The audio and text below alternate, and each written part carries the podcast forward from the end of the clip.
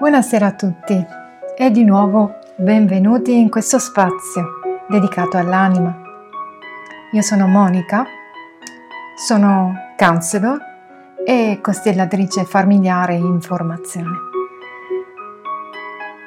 In questo, eh, in questo spazio, mm, con questo eh, podcast e con questo canale, vorrei soprattutto eh, approfondire alcuni argomenti che riguardano il counseling, ehm, in particolare mh, mm, appunto mh, mm, da un punto di vista di un counselor, eh, ma eh, che riguardano anche l'essere umano e soprattutto ehm, ehm, vo- vorrei comunicare eh, soprattutto quello che sono, cioè un'anima che vibra e che in questo momento comunica ad altre anime.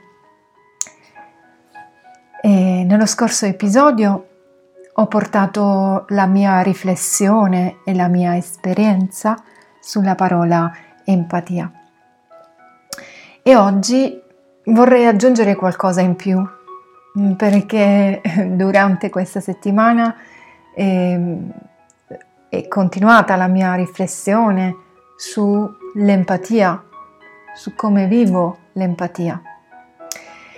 E ehm, molte volte, infatti, confondiamo mm, nel momento in cui mi relaziono soprattutto con gli altri, lo vedo, ehm, che eh, in generale, e molto prima che io eh, arrivassi no, ad una consapevolezza e lavorassi su di me ehm, durante il mio percorso per diventare un counselor, eh, che ehm, è molto duro perché si lavora su se stessi e sono convinta che questa sia la strada perché non posso comprendere l'altro se prima non ho compreso quello che si muove dentro di me quelle che sono le mie dinamiche nel momento in cui mi relaziono con gli altri, ehm, quello che mi muove, mi emoziona e se sono in contatto con le mie emozioni, se le riconosco.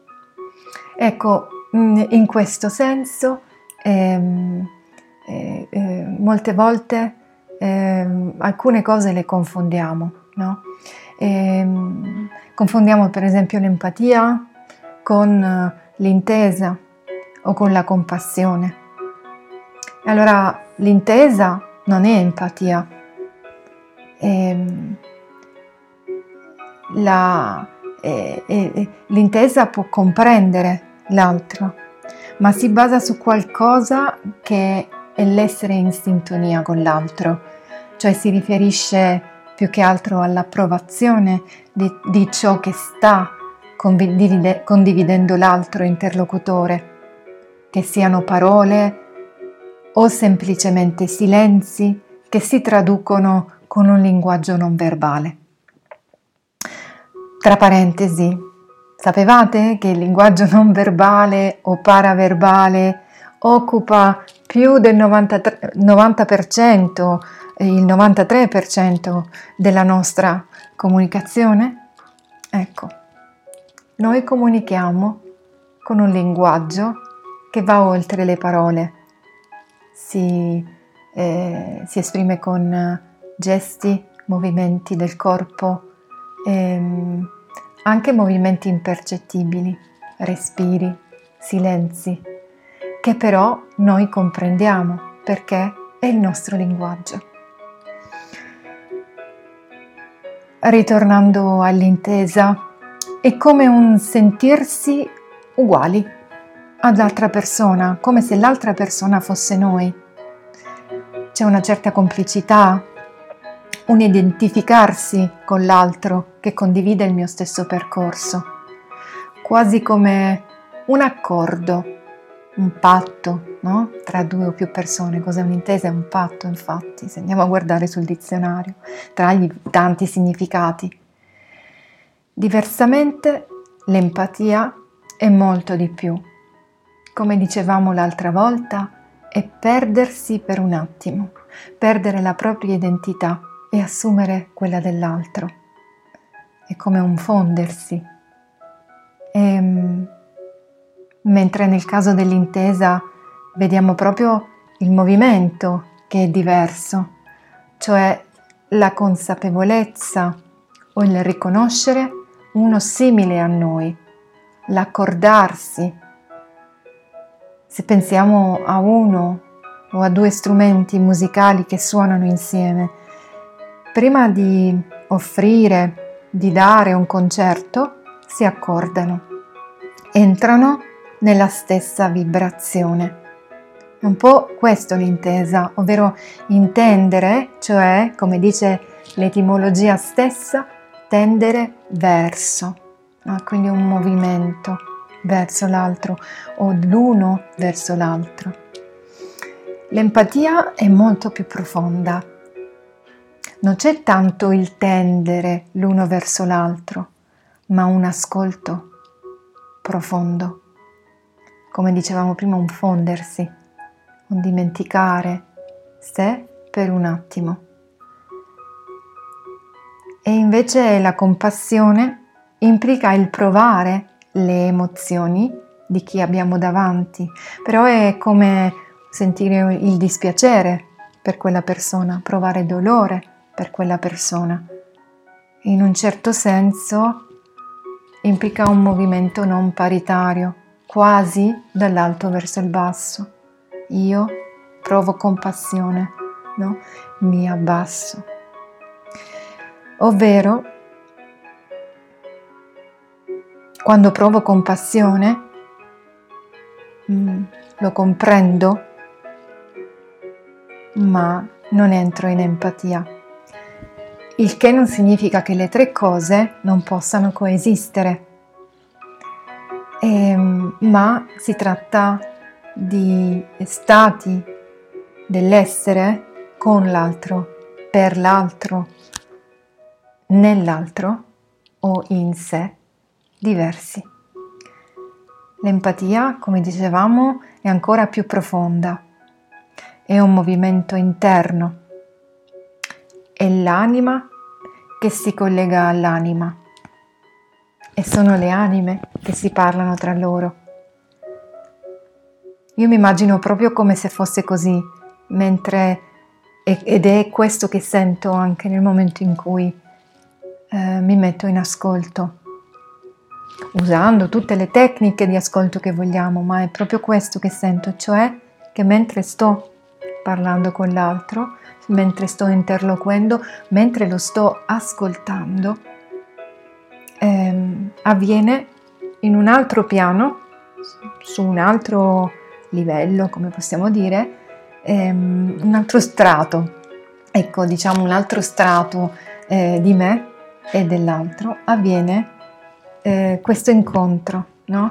Nel momento in cui avviene questo incontro eh, visibile, a livello invisibile avviene l'incontro tra anime ed avviene quella magia di collegamento che è difficile da spiegare con le parole, ma che quando c'è l'altro si sente compreso dentro e noi sentiamo l'altro dentro.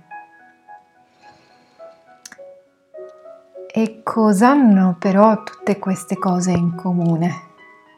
E lo dicevo prima mentre parlavo un po' di quello che è il mio essere counselor, cioè mentre ascolto l'altra persona, ed è proprio l'ascolto. E cosa significa ascoltare? In che modo ascoltiamo l'altro? Quanti livelli di ascolto esistono? Beh, esistono tantissimi livelli di ascolto, anche dipendendo dalla persona. Ehm, tanto quanto noi siamo collegati con l'altro. E questo potrebbe essere un tema per la prossima volta che merita un po' più di attenzione e di tempo. E ehm, anche facciamo un esempio, ascoltare una canzone può avere degli effetti diversi dal modo in cui la ascoltiamo, nonché dalle emozioni che in quel momento stiamo vivendo. Quale canzone ti muove? Cosa si muove dentro di te quando ascolti quella canzone? Ecco, prova magari ad ascoltare due o più canzoni, anche quelle che non ti piacciono. Oppure prova a soffermarti, mm, cambiando argomento nelle tue conversazioni, che in questo periodo sono molto ehm, online, quindi si basano molto sull'incontro a distanza, ma l'ascolto, il collegamento animico l'empatia vanno oltre. Le distanze, viaggiano per vibrazione, che è l'anima che vibra. E sono le emozioni che si muovono. E quindi soffermandoci un po' sulle nostre conversazioni, soffermandoti sulle tue conversazioni, come stai ascoltando il tuo interlocutore? Cosa ti muove mentre ascolti? Che emozioni arrivano? Perché le emozioni sono inevitabili. Noi comunichiamo per la maggior parte del tempo attraverso il canale emotivo. Ricorda, il 93% della nostra comunicazione si muove attraverso altri canali e le emozioni si muovono nel corpo. Allora il segreto sta nell'ascoltare quello che ci muove mentre ascoltiamo l'altro, quello che ci muove dentro, quello che ci trasmette. E chiederci cos'è quello che sento mentre sto ascoltando l'altro, dove mi porta? O dove mi riporta? Quali ricordi, quali episodi mi vengono alla mente.